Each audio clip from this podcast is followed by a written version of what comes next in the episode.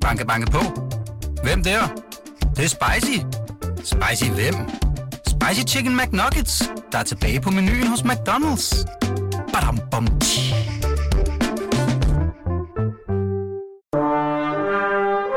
Du lytter til Radio 24 /7. Velkommen til Flaskens Ånd med Poul Pilgaard Jonsen. Det bliver en god time i kanappen i den her udgave af Flaskens Ånd. Det er jeg fuldstændig sikker på, og der er hele to grunde til det. Lad os lige tage det med vinen først. Den står på Bourgogne. Faktisk hele to Bourgogner er der. Og det bliver altid skønt, når der er Bourgogne på bordet. Og, sidst men ikke mindst, så har jeg besøg af i virkeligheden min gamle overbo, Marianne. Velkommen. Ja, det er godt nok længe siden. Det, jeg ved ikke, hvor længe siden er det egentlig. Jamen, jeg flyttede hertil øh, for 14 år siden, tror jeg. Ja. Men før det boede jeg jo 100 meter herfra. Ned ad, ned ad en lille vej på Biancolunus Allé, og det var der, hvor du var min overbo. Nå ja, ja, ja jeg det, flyttede... vi snakker om, og for 14 år siden boede du der. Præcis, ja. og der, så flyttede jeg herhen. Ja. Men dengang, der boede du jo op på 4. sal, ikke? Ja, og du boede dernede i mørket, og nu er du også kommet op på 4. sal. Ja. Du er kommet op i lyset. Nu boede jeg, nu, dengang boede jeg i stuen. Ja, så jeg så dig jo tit, men jeg tror aldrig, jeg var oppe og besøge dig. Nej, men jeg, jeg er ikke engang sikker på, at vi hilste på hinanden. Kan du Åh, jeg tror, vi hilste på hinanden. Lidt. Det kunne da ellers have været god grund til, fordi senere kom jeg jo til at følge dig, når du skrev ting og sager i... Øh, nogle gange har du haft kronikker i aviserne, og, og så har jeg først og fremmest fulgt dig på Facebook, hvor du er meget aktiv. Ja, her på de sidste år. Især for en kvinde på 80. Ja, ja det er rigtigt. Altså, det er også det sidste, jeg nogensinde kunne have forestillet, at jeg ville begynde at gøre. Virkelig? Ja. Jeg ja. kunne også godt lide det, du skrev i de her kronikker. Det var jo tit ting, der også handlede om det, du havde erfaret som psykolog, fordi du har været psykolog, ja. i dit liv, ikke? Jo. Ja. Det er nu ikke mange kronikker, jeg har skrevet. Nå, men så har jeg bare tilfældigvis faldet over dem alle oh, sammen. De, ja, ja. jeg holder også politikken. Ja. Og så kender jeg jo din datter, ja. instruktøren Katrine Hvidemand, ja. som var gæst her i Flaskens Ånd ja. for øh, omkring halvandet år siden. Og det var en virkelig dejlig dag også. Ja, det synes jeg også. Jeg lyttede jo selvfølgelig med stor interesse. Det var spændende, det synes jeg også. Er der egentlig ikke noget med, at du er forelsket i Frederik Silius? Altså ham, som er inde i Kirsten Jamen, Birgit? Ja, du er sindssyg. Han er min store kærlighed. Ja, på nuværende tidspunkt, han er helt klart min store kærlighed. Mener du det alvorligt? Jamen, det selvfølgelig gør jeg det. Men jeg kan da godt høre, hvordan det lyder, men det er fuldstændig helt gammeldags forelskelse. Det er det. Og det er jo fuldstændig harmløst. Jeg, jeg skader ikke nogen, og det, det er jo ikke, fordi det havde været lidt patetisk, hvis jeg nu bare havde været 50 eller noget. Men en 80-årig kvinde, der forelskede en, en 33 Men jeg, jeg synes, han er totalt vidunderlig menneske, og så vanvittigt begavet, og han inspirerer mig meget, og jeg har kun fordelene ved det. Jeg, skal ikke, øh, jeg får jo aldrig nogen ulemper ved det. Så ham er jeg forelsket, ja, det bliver jeg ved med at være. Ja. Så er vi jo allerede godt i gang med det, jeg forestiller mig bliver et af dagens vigtigste emner, nemlig øh, det der med kærlighed. Okay. Øh, ja, og også hvordan det er at holde op med at leve, uden at have en undtagen en fiktiv radiovært. Ja, altså, ah, nu er Frederik Silius ja, jo ikke fiktiv, men Kirsten nej, Birgit nej, nej, er dog. det er så spændende, at der, der er så flydende grænser, og man kan pusse alle mulige ting ind i. Altså, det er netop meget, meget, meget fint, og jeg kan kun anbefale det. Og så ligger du søvnløs meget tid, ikke? Jo, det må jeg sige. Det er, det er noget, der ikke er så sjovt. Det, det har jeg, jeg har altid lidt af det. Så det, det skal vi også snakke om. Ja. Og måske det, også om at blive gammel og ensom. At blive gammel og ensom og søvnløs. Det lyder festligt, ikke? Godt være grund til noget at styrke sig på, ja, så det får du altså nu. Ja. Trods ikke, ikke Sådan. Det er trods alt. Ah, rolig nu. Jeg skal nok klare den. Ja. Sådan. Jeg har jo ikke spor for Skal vi ikke? vin, selvfølgelig. Nej, men så kan Nej. jeg fortælle dig her, at... Øh, jeg drikker dog vin hver dag, men, jeg, men det er ikke noget, jeg har forstand Nej, på. men så kan jeg lige fortælle dig, at øh, den her vin, det er øh, for et stykke tid siden, den dag, hvor din datter, Katrine Hvidemand, var gæst i programmet. Der drak vi en meget, meget vidunderlig rød Bourgogne fra netop denne her ejendom, domæne François Gounou. Og, øh, og det var ret, ret nyt for mig på det tidspunkt, øh, det her domæne, og jeg synes, det var virkelig godt. Og så hørte jeg om, at, øh, at de hvide derfra skulle være virkelig gode også. Og så har jeg kontaktet, der er nemlig nogen, jeg tror det var efter, de havde hørt min udsendelse, fordi jeg havde fået min, de der vin hjem fra England faktisk. Men efter at have hørt flaskens ånd, så var der et vinfirma, der hedder Victoria Vin. Så tænkte jeg, det lyder spændende. Så nu er de begyndt at importere okay. vinene fra Gonu. Også de hvide. Og det her, det er en Merceau første kry, La Goutte d'Or, som øh, de så har været så skvært, at sende ja. øh, til mig og til os. Okay, skål. så skåler vi for det i hvert fald.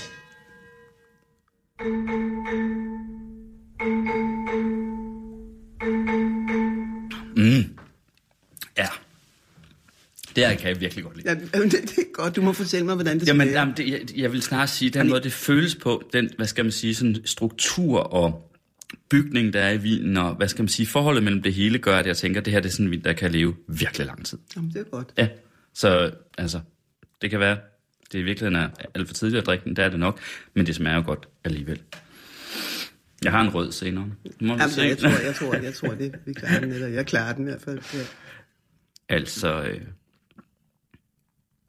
jeg ved næsten ikke, hvor vi skal ende begynde. Jeg, jeg, jeg så, øh, jeg tror, det var, jeg ved ikke, om det var noget, du skrev i en Facebook-statusopdatering, som du altså benytter dig meget af som kommunikationsmiddel Ja, nu, det- ja. eller om det var en kronik, men det var i hvert fald noget i retning af, at du kan have det, ligesom et barn, der går rundt og leger på en legeplads, efter at de andre børn er gået hjem, Mm. ja, den fornemmelse, ja. fordi du er blevet så gammel, Ja. eller blevet gammel. Ja. Men, men, men hvorfor Altså, en følelse af at være, den, være et barn, der går rundt og leger? Jo, men det er fordi, jeg, jamen, jeg er blevet meget, meget barnlig her på mine gamle dage, faktisk. Barnlig? Jeg er meget, jeg bliver mere og mere barnlig. Ikke? Altså, jeg var sådan set et gammelt klogt barn, ikke? og nu er jeg så et, en barnlig gammel. Ikke? Altså, det, nu kan jeg jo også tillade mig at være det. Jeg har ligesom gjort til mange af de ting, jeg skulle. Og, øhm, så det, og det, så det, det jeg tillader jeg mig fuldstændig hæmningsløs at være. Ikke? Jeg føler mig også mange, altså, altså, ja, det er jeg. Er det underligt? Du synes, det er mærkeligt? Jeg synes på en måde, det er meget naturligt. Jeg tror ikke, at første del af sætningen egentlig øh, vil- undre nogen, det der med, at man kan føle sig som et barn, der går rundt og leger på en legeplads. Det kan vi alle sammen, Ja, ikke? jo. Det er jo nok snart den der øh, næste sætning, de, efter at de, andre, børn er gået hjem. Det er de jo. Altså, det er jo fordi, jeg, fordi så mange af dem, jeg har kendt i mit liv, de er døde, og de, også mange af dem døde faktisk ret ung. Og det var nogle virkelig gode legekammerater, og de er væk. Og så kan jeg godt savne lidt nu om dage med nogle af mine jævnaldrende. Øhm, altså, de er ikke altid lige så gode legekammerater, vil jeg sige. Altså, Nej? Nej. Hvorfor?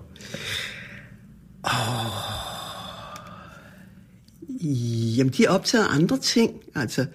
Øhm, og det kan selvfølgelig sagtens sidde og sige. Jeg er heller ikke plaget af så mange ting. Altså, hvis man er sy- syg eller har ondt eller et eller andet. Der bliver talt meget om sygdom. Altså, og det er jo meget, meget forståeligt, fordi det, det, det sniger sig også ind og fylder noget. Men, men øh, Altså, det må jo ikke fylde så meget, så, man, så, så, man, så, så, en, så energien går, går helt ind i. Der er nogen, der taler med så stor veloplagthed om deres sygdomme, og hvad for nogle læger, og hvad for noget medicin, og de her ting og sådan noget. Og det, det, det er jeg nærmest sådan lidt deprimeret over. Jeg synes, det er meget vigtigt, at man får lov til... Altså, vi har en meget god regel blandt nogle af mine gode venner, øh, det der hedder øh, stuegang. Altså selvfølgelig, når vi mødes, så fortæller vi om vores forskellige gebrækkeligheder, og, øh, og så når der er gået noget tid, altså ikke for lang tid, altså men for- man får lidt tid hver, for det er vigtigt at vide, hvad folk kommer fra, ikke? Øhm, og så er det klart, hvis der er noget virkelig alvorligt, så, så, så afsætter man tid til det at koncentrere sig. Men som regel er det jo nogle af de her almindelige gebrækkeligheder, det er brækkeligheder, det her med at blive gammel. Men så når den der er gået noget tid, så siger vi så, så er stuegang slut. Og så begynder vi at tale om alle mulige andre ting, og det er faktisk en, en, en rigtig god idé. Mm. Fordi ellers kan det komme til at fylde alt for meget. Og det gør det jo også, hvis man går alene og tænker på de der baner, så netop man er sammen med andre mennesker, så vil man jo gerne tale om nogle lidt andre ting. Ikke? Altså, Det kunne også lyde som om, du måske er en, der i særlig grad har øh, holdt dig, hvad skal man sige, sådan levende eller opdateret. Altså nu tænker jeg på for eksempel det her med at bruge de sociale medier så meget. Jeg har jo sågar, øh, altså nogle gange, når du ligger søvnløs om natten, så, så, øh, så optager du noget på telefonen, altså ligger du og taler. Nej, så ligger jeg indtil... Jamen, det er noget helt ny dato. Det er fordi, jeg, jeg, jeg tænker, jeg, jeg eksperimenterer jo også, ikke? Mm. Så for at prøve, altså om det er noget... Øh, der, der kan interessere nogen, eller det er totalt selvoptaget, eller, så prøver jeg lidt det, men jeg er også med lidt dårligt til, ej, ej, det er altså for meget. Det der. Men nu, nu har jeg prøvet at lægge det ud, og så ser jeg, så, så, der er heller ikke så mange, der kommenterer det, vil jeg så sige. Men jeg kan se, at der er rigtig mange, øh, der har set det. Ja, eller hørt det, fordi man kan jo ikke, se, nej, man kan ikke se- man kan jo ikke se noget, for der er jo helt mørkt. Ja, men det er jo det, der er helt mørkt. Og samtidig, at øh, øh, Facebook lægger op til, at der skal helst være lidt billeder og lidt, der fanger opmærksomhed. Så kommer der bare sådan en mørkt felt, ikke? Og så taler jeg til nogle søvnløse. Og så, øh, men, men, men jeg kan se, at der er alligevel nogen, der er inde og kigger. Så, så ved jeg selvfølgelig ikke, om de siger, nej, har du hørt den idiot, hun ligger der for selvoptaget og snakker, eller et eller andet. Eller de faktisk godt kan genkende nogle ting, som siger dem et eller andet, men de har ikke specielt lyst til ligesom at begynde at, at kommunikere omkring det. Men, men, men, men Marianne Hvidemann, så er det jo egentlig sådan din egen, øh, egen udgave af nattevagten på Radio 24 Ja, det, De er også de søvnløse. Ja, ja, det, jeg, hører, skal jeg, hører, jeg hører meget til nattevagt. Jeg hører i hele taget rigtig meget radio om natten, altså, og det er altid 24-7, ikke? Altså også nogle af de der genudsendelser og sådan noget, og nattevagten også, ikke? Men, men det er jo ikke noget, jeg har i sinde at fortsætte. Altså, jeg prøver bare, ikke? Jeg, jeg, altså, det, jeg ved ikke rigtigt, det egner sig vel egentlig ikke rigtigt til Facebook. Det ved jeg ikke. Jeg har, ikke- jeg har ikke, det har jeg ikke taget. Det kan godt være, jeg gør. Jeg ved jo ikke, hvad det er. Det er jo ikke sådan planlagt, hvad jeg lægger ind, vel? Nu boede du jo op på fjerde sal, da jeg boede nede i stuen, Ja. øh, hen på Bianco Lunas Læ nummer 5A. Ja, øh, det var også nogle dejligt der. Øh, men Der har jeg Jeg- boet i 50 år. har du det? Ja. ja. Men øh, netop fordi, at øh, der jo var tre etager mellem så kunne jeg ikke høre, om du skramlede rundt og gik rundt op om natten, når du var søvnløs. Nå, Men jeg forstår på det, du har skrevet, at du faktisk har været søvnløs hele dit liv. Altid, mere eller mindre, ja. Men er det ikke fr- frygteligt, Jo, jamen, frygteligt det er det. Altså, jo, det, det er det faktisk. Og nu har jeg vendet mig så meget til det, og nu, altså, jeg prøver også at få noget ud af det og sådan noget, men det er faktisk ret alvorligt at have det problem, vil jeg sige. Ikke? Jeg kan huske, der var en eller anden gang en, der spurgte, hvis du kunne bede om én ting her i dit liv, hvad ville du så bede om? Og der kan jeg huske, at jeg var i stand til at sove nogenlunde normalt som andre mennesker. Ikke? Mm. Så det er. Øh, men det, jeg har jo fundet nogle måder at bruge det på. Det værste er det der, at man, at man bliver simpelthen så træt øh, dagen efter. Hvis du nu havde været i nat for eksempel, mm. ikke? Øh, og jeg skulle herhen og sidde og tale, og så ville jeg synes, det var helt forfærdeligt, fordi så, så, så føler jeg så ikke, at jeg kan fungere eller formulere mig eller noget. Ikke? Så du har sovet nogenlunde? Jamen, jeg, da du ringede i forgårs, ja. ikke, så, så kunne jeg ikke sove hele natten efter. Så var jeg helt op at køre. Det kunne jeg slet ikke sove. Men så sov jeg enormt godt i nat. Ikke? Fordi hvis man så har haft... Så er du blevet søvn- overtræt. Jamen, så er jeg blevet så overtræt, så jeg træt. virkelig sov. Så jeg er faktisk øh, øh, rigtig velud... Det kan vi altså godt skåle for. Ja, så gør vi det. Skål, fordi ja. du sov nogenlunde. Ja, ja, det er nat. rigtigt. Det er jo sådan nogle ting, ja, som betyder noget. Men hvad gjorde du, da du var yngre? Om natten så, når du ikke kunne sove? Lå du der så bare, eller stod Nå. du op? Jamen, jeg har jo prøvet alt, hvad man kan, ikke? Altså, du tænker, hvis du er helt tilbage, da jeg var barn, der, der, der tror jeg nu, jeg lå. Og så, og så sagde jeg sådan bekymret til min mor næste morgen, at jeg ikke kunne sove. Og, og så sagde hun sådan noget med, at det var, jamen det er godt bare, så har du i hvert fald fået hvilet. Og det, det tænker jeg, så har jeg, ja. Ikke? Men, men øh, senere hen, øh, da jeg var på egen øh, boldgade, ikke, der har jeg da gjort alt. Men så stod jeg op, ikke? Og så gik jeg ind og så fjernsyn, eller så stod jeg op og læste, eller skulle gik ud og spise der, og der, drak nogle øl, eller du ved, et eller andet, ikke? Altså, mm. øhm, og det, jeg Gik du nogensinde helt udenfor? Ja, jeg på gaden? Ja, Ja. ja. det gør jeg også, ja. Jamen, det var, jamen, det, det, det har jeg jo skrevet om på Facebook. Okay. Kan jeg huske, jeg, det kan jeg huske, da jeg var, da jeg var helt ung, jeg var, jeg var, da jeg var nygift. I, et- vi burde slet aldrig have giftet os. Vi var så unge, jeg var 21 år. Og man, Du blev jo gift med Erik Hvidemann. nej, men han var nummer to. Nå, Jeg han var nummer to? Ja, jeg blev okay. først gift, da jeg var helt ung. Og det var, øh, det var den gang, hvor man kun kunne øh, få en, lejlighed, hvis man var gift. Og, og det var altså, hvis man tænkte på, at det var nu om dagen, så ville det slet ikke have været grobund for at gifte sig. Og jeg var sådan meget sådan søvngængeragtig, og jeg tænkte, nå, men hvis man er forelsket, og, og sådan, og så gør man vel så, altså det var virkelig... Hvem var det med? Jamen, han hed, jeg vil sige ikke hele navnet, vel, men altså, han... Det er da en offentlig ting, når man bliver gift. Det kan ja, man ja, finde. Nej, det, det gør jeg ikke. Okay. Nej, men det var en af litteraturstuderende. Jeg mødte inde i arbejde inde på det kongelige bibliotek, og han gik rundt no. der. Hvor, han var jo sådan ny, ny ulykkelig eller et eller andet. Ikke? Og, og, og så, blev, altså, så blev han meget, meget forelsket i mig, og så ville han simpelthen giftes med mig. Og så, øh, altså jeg skulle have sagt nej, det var en misforståelse. Jeg vågnede br- bryllupsmorgen der og satte mig til at græde og tænkte, hvad er det dog, jeg har Gjorde gjort? du det? Ja, det, ja, det var også synd for ham, altså kan man sige. Ikke? Han spurgte så, jeg- at du sad og græd over, at du var blevet gift. Hold da Ja, op. det var, det var, ja, det var, ja, det var ikke så godt. Men så blev du senere gift, og nu nævnte jeg ham. Men Ja- skal lige fortælle- Ja, ja, det skal du. Jeg vil bare lige slå den krølle Nå, færdig med ja, Erik Hvidemann, så jeg husker at få det sagt. Ja, For ja. der er garanteret mange lytter her, som ikke ved, hvem Erik Hvidemann er, fordi de er for unge til det. Måske, ja. måske kan de ikke huske det, hvad ved jeg. Men Erik Hvidemann var jo en meget kendt jazzanmelder Ja. på Information. Ja. ja. Så er det på plads. Så tilbage Ja. til den der, om Ja, hvad du egentlig ja, gjorde. Hvad jeg så gjorde om natten. Været ja, rundt. For, ja, fordi der så jo, altså selvfølgelig var, blev jeg også lidt forskrækket over, at nu havde jeg giftet mig, og når jeg så ikke kunne sove, øh, så gik jeg, så gik jeg ned, jeg husker mere sådan, det var øh, den der om sommeren, og så gik jeg ned, og så, så om natten, og så kravlede jeg ind i alle mulige haver og plukkede blomster. Og så kom jeg, så, og så, så gik jeg hjem der, og så på vejen hjem, så mødte man de her mælkemænd og alle de andre nattevandrere og sådan noget. Og, og så, jeg var faktisk ikke rigtig ulykkelig, det var jeg ikke, altså fordi, øh, Jamen, jeg var så ung, ikke? Og jeg vidste godt, at jeg skulle ud af det her. ikke? Men så kom jeg med alle de her blomster, og så, og så kom jeg ind, og så, var, så når, når Niels vågnede der, så var hele huset, så duftede der af blomster over hele huset, så var han godt klar over, at nu havde jeg været ude igen, og sådan noget, ikke? Men altså, han havde nogle alkoholproblemer, og de blev værre og værre, og, og jeg kom ud af det ægteskab ret hurtigt. Vi skulle slet ikke have været gift. Det var, det var egentlig lidt synd for os begge to, men, men øh, mm. ja. Og så blev du gift med Erik. Det var en helt anden sag, ja. Så var jeg gift Var han din store kærlighed? Han var en af, altså, en af mine store kærligheder, ja. Helt klart. Altså, han var, og Du han, kunne godt se, at jeg sad med sådan lidt skælmsk smil. Ja, Måske ja, lige ja, der. ja, ja, ja, Hva? men det var han. Marianne? Ja, ja, det kunne jeg godt se. øh, Jamen, der, det er fordi, jeg ved- Jeg har jo hørt en historie. Ja, men, men jeg vil helst ikke udnævne nogen. Altså, jo, altså jeg kan i hvert fald sige, at de to store kærligheder, det er selvfølgelig Erik, den ene, som også er far til mine børn, Ja. og som jeg var i sammen med, og jeg og i øvrigt havde et rigtig godt og lykkeligt ægteskab i, i mange år. Det havde, jeg har faktisk prøvet at leve i et ægteskab, som var rigtig godt.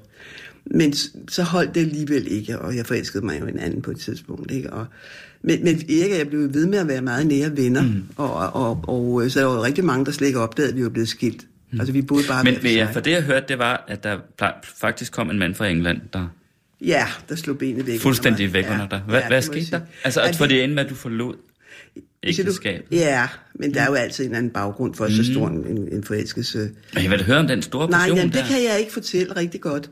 Nej, fordi det er så svært at fortælle. Jeg kan godt se, du, du bliver nu sikkert skuffet, fordi jeg ikke kan fortælle. Men det var altså en meget, meget stor og passioneret kærlighed, og som varede i- mange år. Så det, det, var, det, det var jo det umulige kærlighed, ikke? At man kan ikke leve med hinanden og uden hinanden, og frem, og meget opslidende. Og det tog faktisk næsten halvdelen af mit voksenliv, det der, det må jeg sige. Så det, men jeg kan ikke... Og mødte dig, men...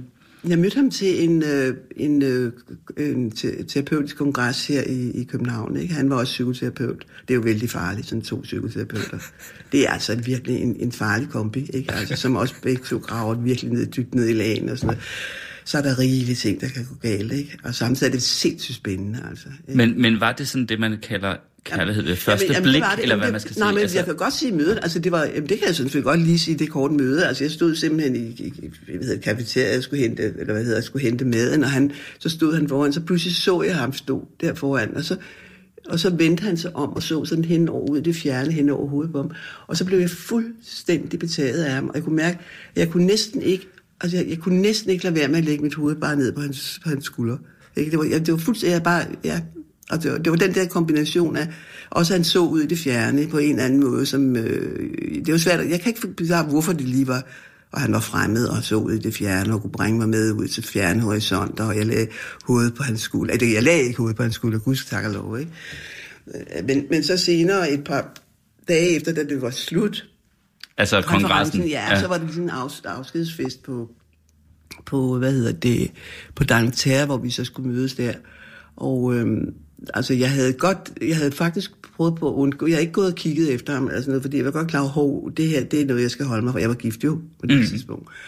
Og så kom den der afskedsfest, øh, eller ja, afslutning, og så kommer jeg ind i den, jeg kom for sent, kan jeg huske, og så de sad ved forskellige borde, og så var der et sted, der var en stol, der var ledig, og, sådan, og, og så gik jeg der, og så sad han lige der ved det bord. Vi sad fem mennesker ved det bord der, og der kunne jeg altså også godt mærke, så var det ikke længe før han rejste op og spurgte, om vi skulle danse. Og da jeg så kom ud på det gulv der, så, så var der ikke noget at gøre. Altså, jeg vidste godt, det var farligt det her. Og sådan, ja, og så, så, blev vi, så blev vi så enige om, at øh, nej, nej, nej, vi blev ikke enige om noget som helst. Nej, for jeg skulle jo ikke se ham, og han rejste, og jeg skulle bestemt ikke have noget med ham at gøre. Vel? Altså, det skulle jeg ikke. Der skete lige lidt før det, men altså, det var ikke meningen. Øh, og så skrev han alligevel til mig.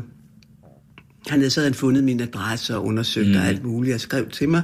Og, øhm, og han skulle til Grækenland, øh, og, og spurgte, om jeg ikke ville komme, komme med ham til Grækenland øh, hvad hedder det, øh, til Delphi, hvor han altid ville, altid havde drømt om at komme med den kvinde, han elskede og så videre, ikke? Og det mærkelige var jo så også, at jeg havde faktisk for første gang i mit liv tænkt, at eller ikke for første gang i mit liv, men, men øh, jeg ville gerne prøve at rejse alene, og jeg ville meget gerne til Grækenland. Og, og jeg havde planer om at tage afsted til Grækenland, og det var faktisk lige netop den uge, og på det tidspunkt. Nå, det var da heldigt. Så det var, jeg tænkte på, okay, der er noget skævt. Altså, jeg, altså, der var ikke, altså, så må jeg jo sige ja, ikke? Altså, og så derfra så. Ja. Så, ja, så havde vi det mest fantastiske. Og i øvrigt, så, så, så altså, jeg, i alle årene, der kom, ikke, der så besøgte jeg ham i Grækenland, i, Røl i England, når jeg kunne, og, og så hver sommer rejste vi i Grækenland på alle, jeg tror, jeg har været på 20 forskellige øer, hvor vi rejste rundt, og, så, og det var helt fantastisk. Ikke? Det var sådan ligesom de, de flotte ting, ikke? Altså, så, men, så var der rigtig... Hvor, hvor længe havde du både ham og din mand samtidig? Nej, det var, det var faktisk med det samme. Jeg kom hjem og sagde med det samme. Okay. Øh, og så blev vi skilt med det samme. Okay. Ja. Det Der gjorde var, jeg simpelthen? Jamen, der var, ikke noget, at der var ligesom ikke noget at gøre. Okay. Ej, men det var selvfølgelig på baggrund af, at det var tømmet ud. Altså, altså vi var blevet venner. Vi, vi, havde, altså, vi var gode venner, men det var altså ikke, vi var ikke rigtig kære. Altså, altså viste sig også, så havde han også haft en eller anden affære. Eller, du ved, det var, altså, det var ikke kun mig, der var den store skurk, men altså, det var enkelt, fordi det var så stor en kærlighed. Jeg var ligesom ikke i tvivl, der var ikke andet at gøre. Altså, det var ikke noget, sådan en mindre ting, hvor jeg skulle sidde og tænke mig, om det var klogt eller ej, eller sådan noget. Det måtte bare være sådan. Så det var, det, var, det var på en måde enkelt. Fordi der er mange, der spurgte mig siden, hvordan kunne du bare gøre det? Han var så sød, og vi havde det. Altså Erik. Ja, jamen, det var han ja. også. Og det er det helt klart, vi blev jo også ved med at være, være, være, være nære venner i masser af år efter os. Ikke? Altså. Hvorfor kom du og, og englænderne aldrig til at leve sammen? Jamen, det var helt um. Altså, han var en, hvad, hvad skal man sige, en meget, meget kompliceret mand, kan man også sige. Ikke? Han var, der var lidt for meget galskab også. Og, øh, nej, men det, det, det kunne ikke lade sig gøre, altså det vil jeg sige. Og så efter, men det var svært at komme ud af, fordi vi var meget nært forbundne. Og, så det var en meget, altså det var sådan set en, en, ikke nogen særlig smuk historie, og den må man komme ud af forholdet på. Det, er det, det blev nødt til at blive ved at have en forbindelse, indtil der næsten ikke var nogen følelser tilbage. Altså, der, der var ikke, fordi selvfølgelig havde det jo været bedre, man så havde sagt, det her, det går bare ikke. Altså. Mm. Så det, det, det, synes jeg, det tog, det tog mange år af mit liv, som jeg vil sige. Det, det kostede. Mm. Det kostede. Hvor gammel var du, da... Da jeg mødte ham. Nej, da det sluttede helt? Jamen det er jo det, det er sådan gra- gradvist. Det sluttede jo egentlig ikke for, alvor helt før han var død. Altså, vel? Fordi selvom jeg så ikke havde kontakt med ham de senere år og sådan noget, så gjorde det i hvert fald, at jeg aldrig rigtig kunne... Øh, altså, jeg gik ikke hen og forelskede, forelskede Nej, mig. men jeg mener også, hvor gammel har du været så cirka? Sådan, Da, da jeg var helt, jamen, da jeg var fuldstændig erfyldt, og tavlen risk- øh, vasket ren, og der var intet tilbage, og det gælder også alle mulige andre ting. Der var jeg simpelthen 70 år, og så tænkte jeg, da jeg blev okay. 70 år, der tænkte jeg så, okay, nu, nu føler, og det er også derfor, jeg føler mig egentlig ret barnlig nu. Altså, jeg, jeg følte virkelig, at jeg begyndte at begive mig ud i livet på ny. Men jeg var ikke ude at lede efter en mand eller en partner eller sådan noget, men bare det, at jeg fik noget mere livsglæde tilbage. Nu lyder som en ren elendighed med alle de der år, for det har jeg jo altid haft øh, det der dobbeltliv øh, i Danmark med børnene og venner og, og sådan noget, og så havde det fuldstændig adskilt. Altså han kom stort Men ved du, hvorfor jeg spørger mig, Ja. Nedemand? Det er fordi, altså jeg, fordi jeg jo kan regne ud, at altså, i virkeligheden må, altså hvis det er lang tid siden, det er sådan, at du synes, at holde op med at have et samliv, eller et nært samliv med Ja. ham, øh, hvis du ikke har haft nogen mand siden, så må det godt nok være længe uden en Det er mand. det også. Mange, Altså- mange år, ja. Du har simpelthen levet mange årtier uden en mand. Ja, ja. Ja, der er måske sådan... Men altså, for, jeg har ikke nogen partner i mit liv, vel? Mm. Og det har jeg... Men er det ikke... øh, Jo, det, det er selvfølgelig en mærkelig... Jeg tænker også, det er egentlig også en mærkelig skæbne. Også fordi jeg, jeg, jeg holder meget af mænd, altså mm. det gør jeg. Men øh, jeg har heller ikke ønsket... Jeg kan heller... Jeg, altså, jeg, jeg vil ikke gå og anbefale det der med at være alene, specielt altså på den måde, men, men jeg vil altså helt klart bedre være alene, end at være i et halvdårligt forhold, eller... Øhm, og så har jeg det egentlig meget, altså jeg har det nok bedre end de fleste, er egnet til at være alene, det tror jeg også. Mm. Der er sådan lidt enspænderagtigt, øh, det kender jeg, kan jeg godt af. Mm. Øhm, men det er selvfølgelig, der er noget vemodigt ved det så mange år. Det, det, det, det, det, det, det, det synes jeg også. Altså, men det koster det. Altså jeg vil sige, Jamen det er Altså, det, jeg det er- spørger dig om. Hvad er, egentlig, hvad er egentlig prisen Jamen, ved at prisen- leve alene eller uden en partner så længe? Ja, når den pris er... Jeg tænker, mm. ja, den der store kærlighedspris, det er også, at man går ikke hen året efter lige at finde Ej, en det-. Altså, det koster, og Yes. det var på, på, nærmest på livstid, ikke? Jo. Og det vil jeg ikke være for uden, kan man så sige, for ellers var jeg ikke den, jeg er alt det her. Men hvad det koster at leve alene, ja. Mm. Det er selvfølgelig, og det er der jo, nu begynder jeg at snakke om andre, ikke? Der er rigtig mange andre, der også gør at leve alene, og hvad det kan koste. Altså, jeg tænker, ja, den der selvtilstrækkelighed, der kommer, og, og øhm, jeg vil ikke engang sige, at ensomheden er den største pris. Nej, Det vil jeg faktisk ikke. det er jo måske lidt overraskende. Ja, det har jeg heller ikke tænkt nærmere over. Øhm, nej, ensomhed er ikke den største pris, fordi nu, jamen, nu er det fordi, jeg kan jo, og jeg, er sådan, jeg kan jo godt lide også ensomheden, ikke? Altså, der er den gode ensomhed, ikke? Som, hvor man egentlig har det godt og oplever ting, hvor det er faktisk meget rart, at der ikke er nogen andre der. Altså, for eksempel har jeg altid godt kunne lide at gå i biografen alene. Mm. Jeg synes, at hvis jeg nu går i biografen med en, men, som, altså, man, ser, man selv ser noget, der gør virkelig indtryk på en, og så sidder der en der, der Ah, så tænker jeg, så, så, ja, så bliver, nej, det, det, det, det kan ødelægge, nej, ikke ødelægge min oplevelse, men, men, øh, men det er selvfølgelig allermest vidunderligt, når man kan dele det med nogen, man er på bølge. Det, det. det kan vi hurtigt være enige Og det er selvfølgelig også det bedste. Og jeg kender der også nogle par, hvor det virker som om, at de har det godt. Altså, for ellers er jeg jo lidt skeptisk. Mange, mange, jeg ser mange af de ægte par, jeg kender, og, eller folk, jeg ser, og sådan noget, hvor jeg tænker, det der kunne jeg fandme ikke holde ud. Altså, vel, altså, fordi... er, er du i virkeligheden generelt lidt skeptisk i forhold til den der opfattelse af, at, øh, at den store kærlighed findes i sådan det etablerede parforhold? Jeg tror, det er ekstremt svært at holde den ved lige i det etablerede parforhold. Og det, mm. jeg forbinder ikke så meget ægteskab med, med, den, med den store kærlighed. Det gør jeg faktisk ikke. Altså måske lidt øh, tværtimod nogle gange, ikke? Altså, øhm, og, øhm, øh, og så er kærligheden, altså det er jo det vigtigste. Altså, øh, men jeg, jeg, vil, jeg vil så nødtale, der er jo så mange måder at indrette sit liv på. Jeg kan også se, at nogle af de, også nogle af dem, jeg, jeg ser, så hvor jeg tænker, det der kunne jeg ikke holde ud. Og hvis jeg så spørger lidt nærmere til, hvordan de kan holde det ud, altså så er det dels så lægger de ikke så meget i det, eller de lader det gå ind af det ene øre, eller ud af det andet øre, eller sådan noget. Og det ved jeg ikke, om jeg også, jeg stiller nok også nogle større krav så, ikke? Mm-hmm. Og, øh... Men den der, som du antyder, modsætningen mellem den store passion og så, ja. øh, og så ægteskab, eller det langvarige ja. parforhold. Ja. Det, jeg tror, den store passion... Hvorfor tror du, der er den modsætning? Jamen, det, man kan jo ikke håndtere det i dagligdag, altså en stor passion. Man kan ikke gå... Øh, at der er altså et, et, et, et, et, et ægteskab, også hvis man skal have familie og børn, og hvis det så er en stor passion, så går al energien jo ind i parforhold, så man nærmest ikke tager sig af, af børnene. Eller, altså, jeg tror ikke, det, det, det, det harmonerer ikke ordentligt, altså, vel? Så, så i det bedste fald, så, så bliver det mindre passioneret, og det bliver en, en, en, en ømhed og kærlighed og tolerance, og alle de her, som, altså mere anden form for kærlighed, ikke? Altså, men den, og det, det, det, øh, det synes jeg da også, jeg har oplevet i mit ægteskab, altså, så det er ikke sådan, at kærligheden forsvandt på den måde. Men der er noget med den der store længsel og passionen, som jo også er urealistisk. Den kan ikke realiseres. Det er lidt sådan indbygget i den, at det er umuligt. Ikke?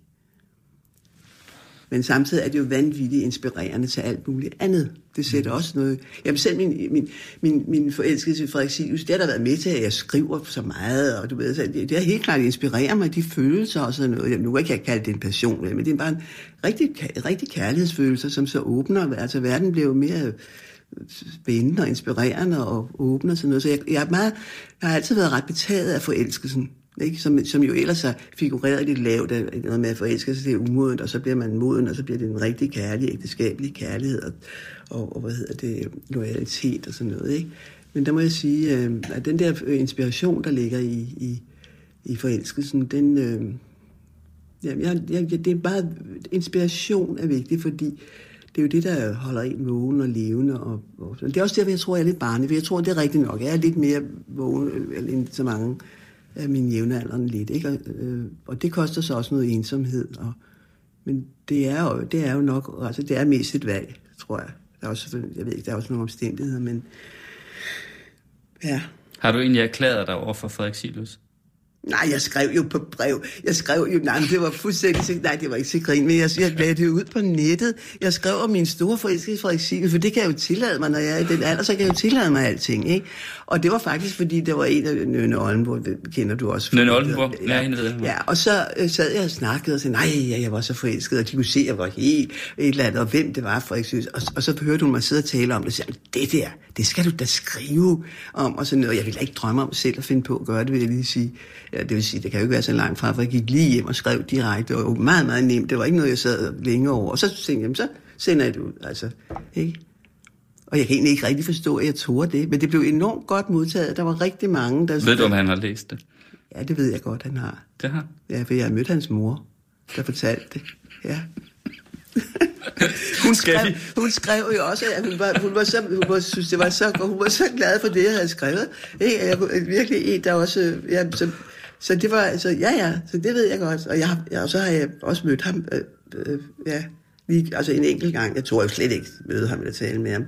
Men så, så, så var det hans mor, der også arrangerede, jeg var inde til at se det der øh, forestilling det skide show, ikke? Og så bag, så, så moren sagde, nu har du bare at blive her, du skal møde ham. Og så, så gik hun op og hentede han, så kom jeg og sagde, det er altså for, for, for, for, for, for, for latterligt, hvis jeg så smutter væk, ikke? Og, og han var jo lige så vidunderlig, som, som han var helt vidunderlig. Og så kom han jo også lige fra scenen, adrenalinen er op, og du ved, han var helt skøn, ikke? Så der fik jeg lige talt lidt mere, så jeg har hils på ham, ja.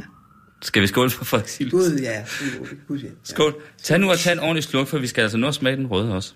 Åh oh, nej. Jo. Jo.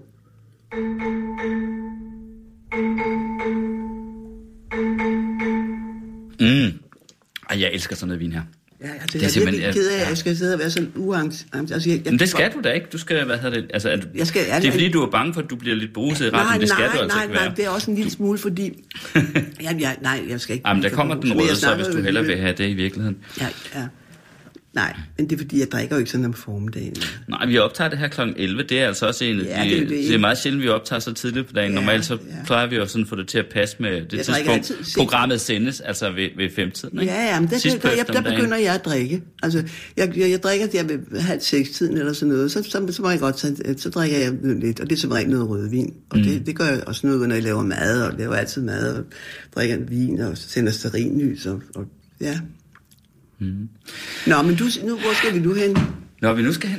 Ja, nu skal du, vi du, havde- du noget... havde sagt, du ville snakke om alderdom og ensomhed. og Det nu- vil jeg også, men det, det, det er, er det er også, men, det men det er det med Ja. kærlighed er jo lidt sjovere, ikke? Det er det. Det kan vi hurtigt være enige om. Erotik og kærlighed, men Ja. jeg skal nok Nej, huske du det, så vi når det. Nej, men det behøver du ikke. Du behøver virkelig ikke. Det er fordi, jeg synes, det er måske den eneste, hvad hedder det, altså berettigelse, jeg har til at sidde her og tale om, var det Katrin, der sagde, du, du skal bare tale om øh, alderdom og ensomhed. Nej, men hun sagde noget andet, Ja. kan jeg godt sige, øh, som, øh, som jeg synes lød rigtig interessant, nemlig at øh, din egen mor jo på en måde har haft lidt den samme historie som Ja. dig.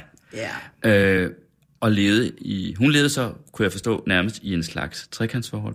ja, i mange år. Og ja. du har hendes breve, Det var nemlig, ja, det var ret spændende. og det vil jeg virkelig gerne høre om. det, jamen, det kan jeg godt fortælle dig om. Altså, hvad vil du høre om, om Hvad, den? din, din, mor, øh, Altså, min mor... hvor, hvor voksede du op henne? Altså, jeg voksede op, og jeg har altid boet på Frederiksberg. Okay. Ikke? Og øhm, øh, min mor er fra Skagen, og sådan et kunstnermiljø deroppe, og min far, han er københavner, og øhm, Hvad, hvad lavede han? Han far? var gymnasielærer. Okay, og din mor? Og det, øh, hun lavede ikke noget for Nej. mig hjemme. Hun ville, ville have været skuespiller, men jeg tror, at hun egentlig nok var, var lidt heldig, at hun var bredt sig ind i. Jamen, det var meget tidligt. Hun var meget yngre end ham, 10 år yngre. Mm.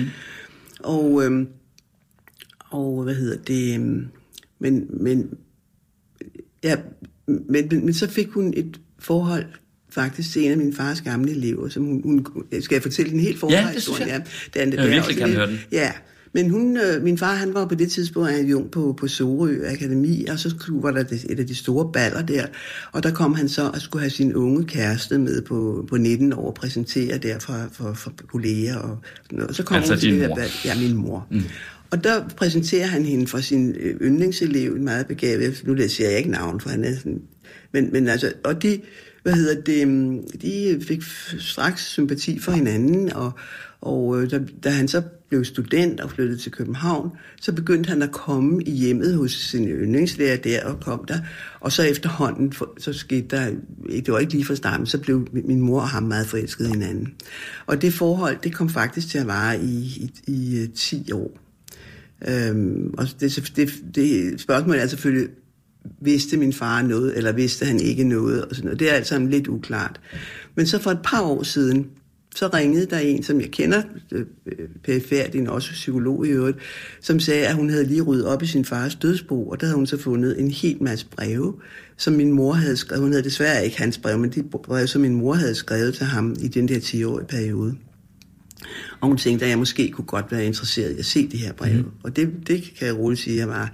Så der fik jeg så læst de der øh, breve, og, øh, og, og der vil jeg sige, det betød også enormt meget for mig, fordi at jeg så også fik et andet, en anden opfattelse af min mor. Jeg har ikke altid haft det helt lige, lige nemt med, med, med min mor, men, men pludselig så så jeg nogle helt andre sider hos hende øh, i, i de breve, så det var jeg enormt glad for. Hun blev sådan mere menneskelig. Jeg tror, jeg sådan, øh, kunne have demoniseret hende lidt og sådan noget. Så det betød virkelig for de følelser, jeg har øh, for, øh, for min mor, når jeg tænker tilbage på det. Ikke? Hvad stod der ind? Ja, men det var jo, altså, Ja, hvad stod der i dem? Øhm, det var jo kærlighed, hvornår de kunne mødes igen, og, og sådan nogle ting, ikke? Men også, han havde, han havde nogle flere sådan lidt dårlige samvittigheder. Altså, ellers min mor var utrolig lidt med dårlig samvittigheder, med gode ret til, fordi øh, jeg tror, min mor og min fars sexliv, det har aldrig fungeret simpelthen. Og sådan Altså, jeg tror, hun følte ikke, hun havde dårlig samvittighed over noget af det. Men det fik hun senere hen. Så det, det er klart, det blev, hun troede, det var, en, det var en, sådan en lettere affære og sådan noget, og så blev de mere og mere engageret i hinanden, så det blev virkelig alvorligt, ikke? Og, og så de sidste breve, de handlede også meget om, at han skulle videre i sit liv. Altså, øhm, øh, og, og øh, øh, jeg tror godt, min mor ville være gået fra min far for grund af ham, men han, han, han skulle videre i sit liv. Det var også sin sag at træde frem der, som havde haft et forhold til sin, sin deres kone og, og, og en ung mand, der ikke havde uddannelse endnu og sådan noget. Så der var mange andre ting, der gjorde, at det... Men det var en stor kærlighed. Mm. Og, øh, og, man kan, og der på min mor på, på dødslejr, så sagde min mor, spurgte, sagde hun til mig, om jeg ikke godt ville skrive til ham. Og fortælle, jeg vidste om det. Jeg, jeg har meget hurtigt altid har fornemmelse af min mors øh, øh, kærlighedsforhold og sådan noget, og jeg i øvrigt altid billigede det. Jeg var glad, når hun var, var glad. Jeg har aldrig taget afstand fra det på nogen måde. Vidste du også om det dengang, da, hun, da det stod på? Nej, men der var jeg jo ikke født endnu. Nå, du blev først født senere. Ja, Okay. Ja. Øhm, men, Og jeg tænker, du havde vist det som helt lille Jamen, barn. jeg fandt, ud af, det- jamen, jeg fandt ud af det, for i meget tidlig alder, der fandt jeg ud af, hvor hun havde sine hemmelige breve. Og der stak, jeg, jeg, var, jeg blev jo detektiv, som, det er også jeg blevet psykolog. Jeg fandt lige hurtigt ud af, hvor jeg fandt alle de, for det var så meget, der ikke blev sagt i familien. Ikke? Og det fandt jeg jo ud af på den måde, og særligt noget med, kær, med kærlighedsforhold. Ikke? Øh, men, men så vil jeg lige fortælle det der med, at da hun lå på dødslejr, så, om jeg ville skrive til ham for at fortælle, at nu var hun at hun var død. Og der havde de så for øvrigt fået kontakt med hinanden efter 50 eller noget, hans kone var død, og, hvor de havde skrevet til hinanden, men ikke mødt hinanden. Altså. Men de sidste par år, der var de jo gamle op i 80'erne, altså ældre end jeg er nu. Men så, og, så, og så skrev jeg til ham, til ham, og så fik jeg det smukkeste brev fra ham tilbage, og hvordan han huskede min mor, og det, hvad havde det betydet af sit liv. Han, ville- det var meget rørende, det var det faktisk. Så det var, meget, det var, det var på den måde en fin historie. Det var, det var en kærlighed, der sådan havde båret igennem, ikke? Og, ja. Blev, blev din mor hos din øh, far? Til, ja, ja, ja, Hele livet? ja, ja, han døde i en ung alder, kan man Okay. så sige. Og øh, han døde lige inden han blev 60, ikke? og der var min mor været omkring 50-51. Øh, men der, der, hvad hedder Levede det? hun så også alene resten? Nej, det gjorde hun ikke. Nej. Og det var heller ikke noget, hun ville have gjort. Altså, det, Nej. Der, nej. Det er kun dig. Ja, øh, det kun mig. Ja, men der, jeg har også gjort nogle andre ting end, end, øh, end, end mine forældre. Altså, jeg er selvfølgelig også, ligesom alle andre, prægede forældre og sådan noget, så jeg har taget nogle valg. For eksempel, når jeg møder en stor kalde, så er jeg gået. Ikke? Jeg er ikke blevet i noget og spillet dobbeltspillet og de der ting. Altså, jeg, jeg har fulgt det. Det koster så også noget på en anden front, ikke? Men, men øh, hvad hedder det, hvad var det, du spurgte om? Om, jeg, om det var sammen til min, så min Ja. mor jo også, hvad hedder det, jeg spurgte hende jo faktisk en gang om, hvorfor de ikke var blevet skilt, da hun, hun havde, altså hendes kærlighedsliv lå ligesom uden for, for familien på den måde. Og så sagde hun, hun havde aldrig mødt noget menneske, hun respekterede mere end min far. Øhm, så det var, sagde hun i hvert fald som en af, en af grundene i hvert fald. Ikke? Så de, jeg har heller ikke hørt, altså de havde jo ikke et dårligt ægteskab. Jeg har aldrig hørt dem skændes. Det havde måske været bedre, om de havde skændtes lidt, kan man sige. Men, Men de knaldede heller ikke? Nej, overhovedet ikke. Det er du sikker på?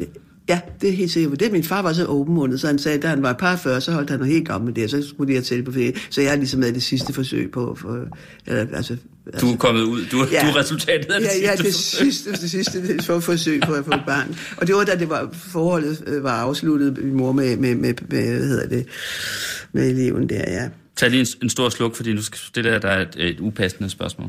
Hvad for noget? Tag en stor sluk, Nå, for nu jeg stiller troede, jeg, er ville et uartigt spørgsmål. Jeg synes, du sagde, jeg tror, jeg, jeg tror du jeg sagde, du ville slukke for den Nej. et kort øjeblik for at spille den. Okay. Det er ikke sikkert, at jeg svarer på det. Har du knaldet, siden du var 50? Ja, Det har du. ja det har jeg altså. Men ikke meget? Eller hvad? Nej, ikke meget, nej. Nej. Nej. Det var det, jeg fornam lidt før. Ja, ja. Efter den, din store kærlighed.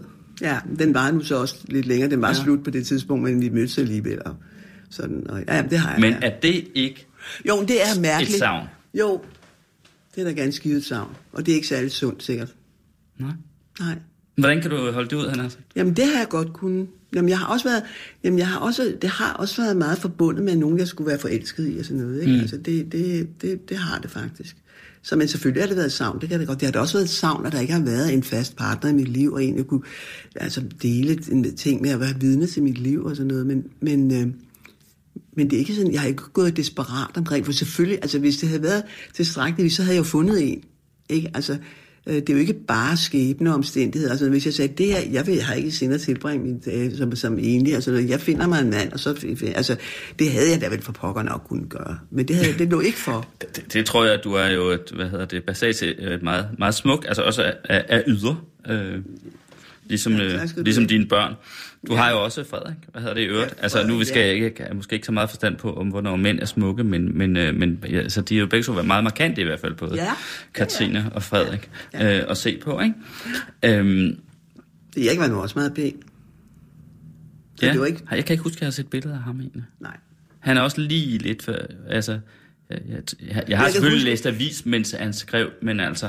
Jeg kan men, huske, at Katrine, da hun var her, der sad hun pludselig og sagde noget med, at du mindede hende så meget om, om, øh, om hendes far. Kan du huske det? Okay, Jamen, ja. så har jeg jo lige fået en indirekte kompliment. Ja. Det vil, jeg- Det det vil jeg kan skænke vin op til mig selv for, Ja, det synes fordi jeg, jeg, har fået, øh, Ja. hvis jeg håber, at du får drukket ud. Ja.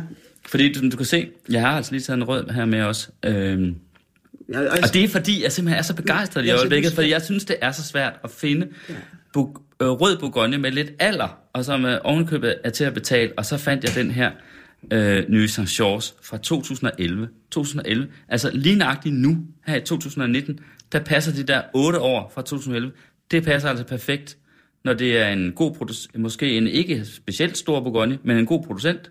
Den Domaine de Belen, hedder producenten i øvrigt, og det er faktisk ret godt.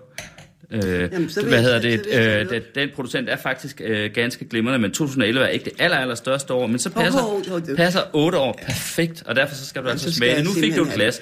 Ja, og så vil jeg også sige, at hvis nu, at, Så. at, at, vi- at vi havde været i samme alder, og jeg var blevet gift med dig, Ja. så skulle jeg nok have sat mig ind i lidt det der med vinene, og prøve at kunne dele noget af de fornøjelser med dig. Ikke? Men nu er vi jo ikke gift, så jeg, kan ikke, jeg kommer ikke rigtigt til. Jeg, kan ikke helt, jeg, jeg føler mig lidt dårligt tilbage, hvor jeg kan blive mere Men du begejstret. synes, man skal engagere sig i hinandens øh, interesser, eller? Mm, Ja, det synes jeg. Ja. Altså, det synes jeg. Men det synes jeg også. Ja, det synes jeg. Det er, en, i det helt store, så er det underligt, hvis det ikke siger en noget som helst. Altså, du går op, op i det, så siger man, puh, det er lidt sur. Jeg, det går ikke op i mig. Hvorfor gider du Men interessere jeg siger heller ikke, at man skal få den, øh, den samme interesse som den anden, men, men man bliver nødt til Ah, man at vide noget ja, ja, det. Altså, så man på en måde kan forstå den andens Ja, ja, altså ja, liv, ja, eller hvad man skal sige. Ja, netop, ja. Ved, nå, skål. Ja, ja, det er ikke... Ja, Ja, altså, jeg ville gerne have været gift med dig, hvis, øh, ja, hvis jeg havde været noget ældre. ja. Ellers jeg havde været...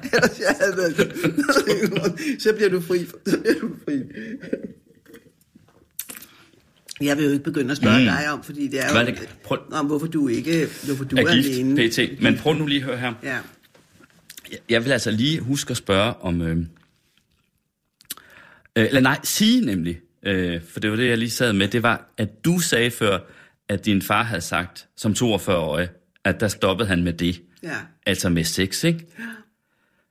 Men øh, altså, der sidder jeg og tænker, det tror jeg sgu ikke på. Det tror jeg var noget, han sagde. Nej, det tror Han jeg har da haft noget Nej, ved siden af. Nej, Er der, det tror jeg ikke. Jeg ville ønske, han havde. Jamen altså, det, det er altså meget få mænd, i hvert fald mennesker, eller i hvert fald mænd, Ja. der, der har, hvad skal man sige, altså bare lægger det fuldstændig på hylden, tror jeg. 42 år. Ja, men han var sådan meget, ja... Det, nej, det tror jeg på, fordi han var sådan meget sandro og sådan noget. Ikke? Altså, jeg tror, min mor brød sig ikke så om, og han sagde det der. Det er jo ikke sådan, at underholde andre mennesker med. Ikke? Altså, men men øh, det, det sagde han meget frimodigt. Øh, han, han, jeg tror, han gik ind for sublimering og sådan noget. Ikke? Han var, var, altså, han var meget, hvad hedder det, jeg synes, øh, han læste Freud, og han havde gået i noget psykoanalyse og var meget... Altså, jeg, han, jeg ved ikke, altså jeg har virkelig ikke, jeg ville egentlig ønske, jeg, selvfølgelig ville jeg ønske, at han, jeg tror, det var et område i hans liv, der det ikke, bare ikke fungerede, altså på en eller anden façon. Mm. Og jeg er ikke gået nærmere ind i det, altså, øh, Så er der den anden del øh, af det, nemlig din mor, hvor ja. du siger, at hun var faktisk... Øh, der, altså hun havde ikke dårlig samvittighed Nej. over at være øh, din far utro det overhovedet. ville, det ville jeg altså, heller ikke være, hvis det var hende. Det ville du heller ikke være. Nej, hvis jeg var sammen med en mand, som, som et seksuelt ikke fungerede, hvad det nu end, end hvad grunde var, så, så kan jeg ikke se, at der skulle være noget som helst øh, forkert i det, altså. Nej. Heller ikke selvom man skal skjule det for den anden. Nej, det Måske kan så blive. Jo, men det er noget med, at- nej, det, det er selvfølgelig altid det, det er svært, hvordan man gør. Mm. Fordi altså, jeg, jeg har været meget optaget af det der med utroskab, også fordi jeg er blevet øh, præsenteret for det så tidligt i mit, i mit liv og med, med mine forældre og sådan noget. Ikke? Og jeg kan heller ikke helt finde ud af, hvad jeg mener om det, eller, eller jeg synes ikke, der er noget rigtigt eller forkert. Jeg, selvfølgelig det der med, at man, at man skal skjule det, det er ikke så godt. På den anden side, de der helt åbne, hvor man skal komme hjem og, og aflægge rapporter, eller, det synes jeg, det, det vil jeg overhovedet ikke. Altså, man, det hører det i ens privatliv til. Altså, det må man finde en måde, Altså, det er jo også sådan, den anden kan jo også godt vide det på en eller anden, så stiller man ikke spørgsmål. Ikke? Mm. Altså, så ved man det uden, at man begynder at, at skulle aflægge regnskaber, eller øh, nej, det, det, det, det, det kan man selvfølgelig håndtere på lidt forskellige måder. Altså. Men det er selvfølgelig ikke rart, hvis, det, hvis han har en jaloux ægtefælde, og man hele tiden skal lyve og sådan noget. Det er jo ikke, det er jo ikke særlig smukt altså, for nogle af parterne. Men det er sådan, at der min far var sådan ret... Nej, han var sgu en meget fin person på nogle af de områder. Mm. Har du ikke haft mange par i terapi, jo. Øh, Nej, mens, du var, mens, mens du jo. var psykoterapeut? Jo, det har jeg selvfølgelig. Ja, det Hvor, har jeg. Hvordan, øh, hvordan synes du, at så nogen, der var, er fra en yngre, eller er fra en yngre generation end dig, takler det der med Ja, nej, og ja, med familie, altså, og uh, ja, ja. kærlighed og børn og så ja, videre. Ja, det, ja. Når du ser pludselig meget Nej, nej, nej, nej, nej, nej jeg tænker, ja, nu er det for det første, at det nu nogle år, altså nu har jeg, ja, nogle år siden og sådan noget, men, men jeg har da, jeg kan huske også, at jeg, altså man skal jo som terapeut også forholde sig neutralt, jeg skal jo ikke sidde og rådgive og så videre, Nej. men jeg kan da huske, da jeg var yngre, der tænkte jeg sådan, altså i højere grad, der tænkte jeg, så se dog blive skilt, altså hvis de havde det dårligt, eller ikke trives, eller ikke værdsat anden nok, og noget, der er jeg meget mere tilbageholdende og sige, det er ikke sikkert, at det er, for det at være alene er faktisk ret krævende, ikke? Altså, og det kan, så må de gå på nogle kompromiser, eller der, der er lidt mere øh, usikker på, hvad jeg egentlig mener omkring omkring det der ting. Ikke? Okay. Men, du, men du tænker mere, hvad der er sådan hovedproblemerne.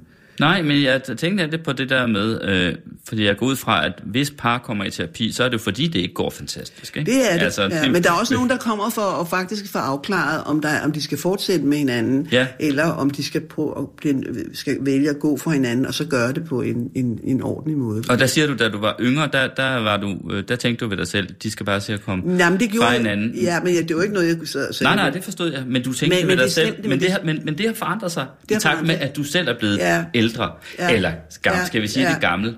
Altså, det er jo frygteligt, at man jo, ikke jo, må men sige der er mange dage, folk er Jo, jamen, det skal, jeg sætter nær i at blive kaldt gammel. Jeg er ikke ældre, jeg er gammel. Ja. Altså, det skal jo ikke være noget, man skal gå og skamme sig over. Nej, tværtimod. Altså, det, det vil jeg... Nej, nej, jeg er gammel. Men, men, øh, men det du... tænker jeg også med være fordi, at du har erfaret en omkostning jo på en eller anden måde, ved at blive gammel alene. Ja, det, selvfølgelig er der det. Øhm, men det, det, det er klart, og så er det jo også fordi, at i sådan nogle forhold kan det jo så også ændre sig sådan nogle år, og så er, det, så er der også nogen, der har haft det rigtig svært i nogle år, så kan jeg se længere hen, så har de fundet nogle, en eller anden modus vivendi på en eller anden måde, og, og øhm, så, så, så jeg skal i hvert fald ikke dømme, jeg, altså jeg prøver virkelig på ikke at, at dømme på andres vegne omkring de her ting, altså, så, så, så mere tænker, jeg vil ikke kunne holde det der ud. Men det, det har omkostninger at være alene, ingen tvivl, men det har ved Gud også omkostninger at være i, i, i, i, i et, et ægteskab, som, som, som øh, det kan jo også begrænse en på utrolig mange måder. Og sådan, al, alting har omkostninger. Den store kærlighed har kæmpe omkostninger. Ikke? Mm. Alting har, og at få børn har omkostninger. Ikke? Og så for, for ikke få børn har omkostninger. Så, så det, det altså jeg, jeg vil sige, øh, Altså det der, men det er jo en tid nu, hvor der er virkelig spørgsmålstegn meget med ægteskabet, og den måde, man skal indrette sig på. Også fordi det har jo ikke den mening og funktion, som det havde tidligere. Altså man kan kvinderne klare sig selv, og det skal ikke som i gamle mm. dage, hvor de skulle hvad hedder det, også forsørge sig og sådan noget. Så det, det er, det, så det er kun de rent følelsesmæssige ting, der holder en sammen. Og jeg ved ikke, der sker jo meget i de her år, og andre måder at leve på. Øhm, mm. Og, øhm, ja. Der kunne måske også være noget med, at... Øhm Øh, altså folk, der, hvad skal man sige, bliver, lever i ægteskab og bliver gamle sammen, øh, holder måske hinanden sådan lidt i skak. Man ser jo mange, især mænd, når de bliver enlige, altså så, lærer, så går de lærer, fuldstændig så går de til, ikke? Ja, altså, så, lærer de, ja. hvad hedder det, så går de lidt i hunden, ikke? Ja, det gør øh, faktisk. Eller og, bliver, og, og, og, og, kvinder kan altså også blive meget sager, ja, ja, øh, hvad hedder ja, det, hvis de bliver gamle ja, alene. Ja, jamen, det er også, ja, det er rigtigt. Øhm, så jeg, så jeg, jeg tager og tænke på, ikke at det her, det her det er jo ikke sådan et program, hvor vi skal give folk gode leveråd, men alligevel, altså, hvad, fordi du er virkelig et eksempel på en kvinde, som er blevet gammel, hvad skal man sige, med, med meget værdighed, og hvad skal man sige, og med meget, øh, hvad skal man sige, frugtbar livlighed over sig, ikke? Nu talte vi i begyndelsen om bare dine, ikke så meget tænker jeg på din forelskelse Frederik Silus, men også den måde, du bruger de sociale medier på, holder dig i gang, og hvad ved jeg, og så videre. Ikke? Men hvordan, hvad, hvad gør man egentlig for, hvad skal man sige, øh, for at holde sig øh, Levende? mentalt fedt levende? Hvad vil din råd være? Åh, oh, ja. Altså, er det Jamen, noget, altså, du har tænkt jeg- på, hvad du har gjort selv, eller har du bare jamen, gjort jamen, det automatisk? Jamen, jeg har eller så været så heldig, at der er så mange ting, jeg ikke har gjort tidligere. Jeg var jo enormt genert, og det der med at træde frem og tale og skrive på Facebook, så alle mulige ting, jeg ikke har gjort. Og så pludselig tænker jeg, hvorfor fanden skulle jeg ikke gøre det nu? Mm. Der er jo et, et eller andet. Og så, så har det givet mig en masse energi at gøre. Dem, der har allerede gjort alle de her ting og ført sig meget frem, og sådan noget, kan måske blive meget ens. Så vi har ligesom gjort, det er også noget med, så det er nyt for mig at gøre. Altså, mm. gøre ting, der er nye. Og så er jeg altså he- heldigvis sådan en, jeg er meget nysgerrig. Og det tror jeg er enormt vigtigt. Altså, man holder op med at være nysgerrig. Men det er jo ikke noget, man kan sige, nu skal jeg være nysgerrig. Altså, hvis man ikke er Det er jo det. nysgerrighed. Det er det. Ja, og, men hvis man er nysgerrig og åben for nye ting, og sådan noget, så, øh, så er det, ikke, det er jo ikke noget, jeg pålægger mig. Nu skal jeg være nysgerrig. Altså, jeg skal, ja, der er nogle ting, jeg skal passe på. Altså, jeg er lige lovlig indadvendt ind imellem. Altså, øh, altså hvor, jeg, hvor, jeg, hvor, jeg, hvor jeg måske tænker, at du skal jo lige gå ud og give tingene mere chance og komme lidt mere ud, og det har jeg godt af at gøre, og så videre, og så videre. Ikke? Så, men jeg kan ikke sidde og give råd. Øhm, altså, jeg ville ikke kunne holde ud selv, hvis jeg var sådan en, der gik helt i stå, og min verden blev mindre og mindre, så ville jeg blive så frustreret. Så ville jeg blive, og det kan man selvfølgelig komme til, hvis man er alene, og, og gå og, blive, og ligesom lukke sig helt om sig selv og sådan noget. Men jeg tror, det giver sig selv, altså at, at så ville jeg få det så dårligt. Øh, det er jo andet sådan, at det der om natten, der holder mig vågen. Og sådan. Jeg, jeg får ikke lov til at dø i søvn. Altså, jeg kan ikke bare sløve hen. Og, og sådan. Så, så det, det, jeg ved ikke, hvad jeg skal give jer råd. Øh, jo, der er ikke andet de der almindelige. Det er godt at komme ud blandt andre. Det er godt at holde dig fysisk i form. Og Ja, ja. Du skal øh, altså prøve at finde et balance. Og, det, og så også vil jeg sige, det er godt at have et åndsliv. Altså jeg vil sige, at blive gammel uden at have et åndsliv. Det er altså ikke så godt. Altså så er det kun de fysiske ting, der begrænser en mere og mere. Hvor jeg så synes, det næsten åbner for endnu mere mental vågenhed, fordi nu er der mange, nogle af de andre ting, som, og det er lidt sørgeligt, de ting, man så ikke kan på samme måde. Men det åbner for nogle andre ting, hvis der så er noget at, at, at hente der. Ikke? Men hvis man ikke har nogen interesse for det, jeg, jamen, jeg er heller ikke så meget for det der at være rådgiver. Jeg er heldigvis heller ikke psykologisk rådgiver. Jeg er psykologisk terapeut, det er noget helt andet. Ikke? At folk kommer ikke og får gode råd hos mig, det gør de jo ikke. De skal finde ud af selv. I fællesskab kan vi så nå frem til, og de kan høre, hvad de selv siger og finder ud af. Ikke? Men så kan jeg forestille mig, at der kan være en anden del af det, nemlig, øh, altså et af, hvordan du selv føler dig og er, men, men altså dine omgivelser, andre mennesker, Ja. har måske nogle særlige forventninger, eller mangel på samme, Ja. til folk, der er blevet gamle. Når du tænder generelt, Ja, hvordan, altså, Nå, øh, at man bliver betragtet på en bestemt måde, ja, fordi man ja, er ja, gammel. men det var der, det hele startede med. Jeg og synes jo også, det er sjovt at have dig gang- her i flaskens ånd, fordi Ja. du faktisk lyder lidt anderledes end de fleste 80-årige, Ja. eller det man forventer af den 80-årige Tak lyder, skal du have. Tak skal du have. Men, men det, det er jo faktisk det, det startede med. Jeg skrev en kronik for mange år siden om det, der bliver, bliver gammel. Ikke? Altså, at vi forsvinder, vi bliver usynlige, og man bliver, altså, det er en ungdomskultur, vi lever i. At det, men hvor jeg så også siger, at man bliver også nødt til som gammel, så også at stå ved, man er der, og så og stå ved det, og give udtryk for det, og, og, og en, ikke altså, gå med på det. Altså, det er jo, altså, man bliver jo nemt overset her, ikke? Også, som en del af flokken. Og, så man bliver nødt til at markere sig, hvis, der, hvis man har noget at markere sig med, og det har de fleste, hvis man begynder at tale nærmere med dem, så har de fleste også det, man tror er allermest kedeligt. Altså, det, jamen, det, er, det er virkelig rigtigt. Øh, det, det, jeg tænkte også en overgang måske, hvis sådan var, der var også nogen, der talte om med gamle mennesker, og begynder bare nogen, der sidder nærmest på plejehjemmet og mere eller mindre demente, og sådan, og begynder at spørge dem mere om deres liv og det liv, de har haft, og sådan, så er det utroligt, hvor de lever op og kan fortælle nogle ting. Men hvis der aldrig er nogen, der spørger dem eller interesserer sig for dem, eller tror, de alle sammen er ens, så er det ikke, så kommer man ikke masende som gammel og siger, hey, jeg er gammel, og jeg har virkelig en masse at sige. Men der kunne jeg godt selv finde ud af, at øh, jeg kan jo ikke sidde og beklage mig over de ting, hvis jeg så ikke selv åbner munden og siger noget om, hvordan jeg i hvert fald har det. Ikke? Og jeg med andre, øh, altså, altså, de er jo har deres måde. Der er nogen, det, det, det, det, øh, hvad var det egentlig, du spurgte om? Nu spørger jeg om det sidste spørgsmål. Du stiller det sidste spørgsmål, fordi Ninette Birk, produceren, Hun står derhjemme hun siger, at uh, tiden er ved at være gået, eller hun signalerer det. Ja. Uh, så det sidste, jeg vil spørge om, Marianne Hvidemann, før vi er færdige, før den sidste skål, det er, udskyder, eller lader du så være med at tænke på, hvordan det ender? Altså holder du det, hvad skal man sige, Jeg tænker væk? hver, dag på døden. Der er ikke en dag, jeg ikke tænker på døden. Det er med mig hele tiden. Ikke? Og det er selvfølgelig noget, jeg, det, jeg kan ikke sige, at jeg forliger mig helt med det, men jeg, det er lige så meget det, der gør, at jeg også, at det er faktisk meget det, der gør, at jeg også synes, at man skal bruge tiden mere kvalificeret at være vågen, når man nu er her. Altså, Øh, så det, jeg tror, jeg har nok så mange positive ting ud af det, men det jeg er mig meget bevidst omkring, det er altid de perspektiver. Og ja, Ja. Det bliver det sidste ord. Og så inden du går, så... Øh, jeg stiller lige de her flasker hen, fordi jeg vil altså lige tage et... Øh, jeg vil tage et øh, billede. Dem ligger... Så Jeg er nemlig op på Facebook, forstår du. Nå, ja. Hver søndag, når Nå, flasken ja. sådan er blevet sendt om lørdagen, så kan man gå ind og høre programmet, og man kan også se billeder af, Ja, af ugens set gæst, ikke? Jeg har det set. Jeg- Og hvad er hedder det? ja. Og, og du bliver jo så øh, ugens gæst, når det her bliver sendt, ikke? Jo, jamen, og øh, med en virkelig gavet Facebook-bruger som dig, så... Så skal jeg, det, jeg skal blive det. Så nu skal du se. Nu har jeg stillet de her, nu har jeg stillet de her op, og så... Øh, Jeg ser ud som om, jeg så har drukket. hvad? På, Ja. på billedet her? Nej. Det må jeg da godt. Jeg, Hvad? drikker, jeg drikker da i det daglige. Der er der ikke noget der. Hov, jeg kom til at sende den på video, det er ikke meningen. Nej, Det skal bare være et foto. ja, Nå, tak fordi du kom. lige måde. Du lytter til Radio 24 /7.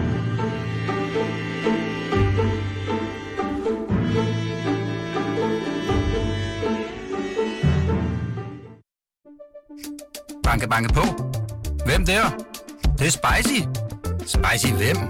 Spicy Chicken McNuggets, der er tilbage på menuen hos McDonald's. Badum, bom, tji.